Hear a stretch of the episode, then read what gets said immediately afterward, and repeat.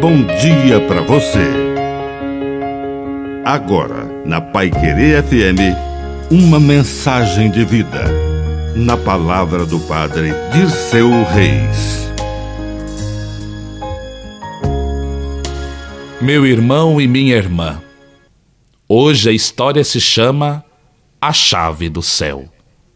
Um padre bem velhinho, no hospital, praticamente no leito da morte, vivia gritando no quarto do hospital: Dai-me a chave do céu. Os padres, quando iam visitá-lo, ele sempre dizia: Dai-me a chave do céu. Os padres pensaram: ele deve estar pedindo a chave do sacrário. E assim levaram para ele.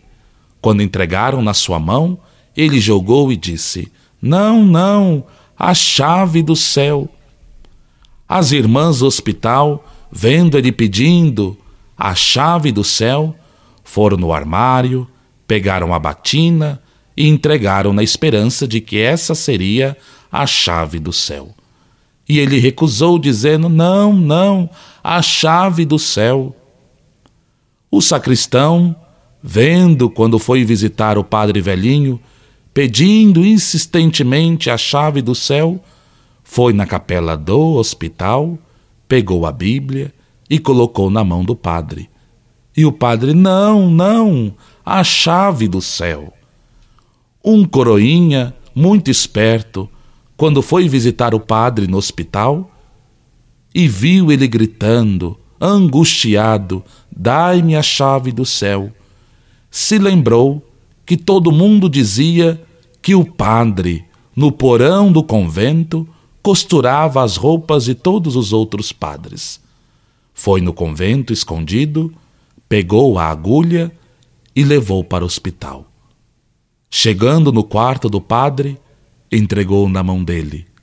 Ele olhou e, emocionado, disse: Eis a chave do céu. E morreu.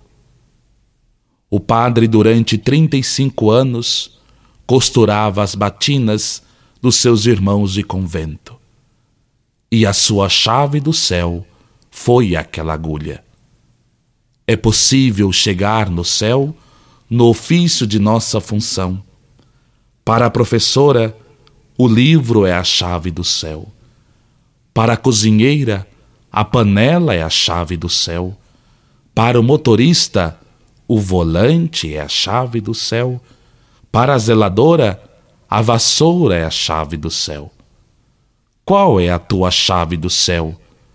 Que o teu trabalho, antes de qualquer coisa, seja a tua chave do céu, para que ela te aproxime, te conduza e te encaminhe para o reino dos céus. Que Deus Todo-Poderoso te abençoe, em nome do Pai, do Filho e do Espírito Santo. Amém. Um bom dia para você.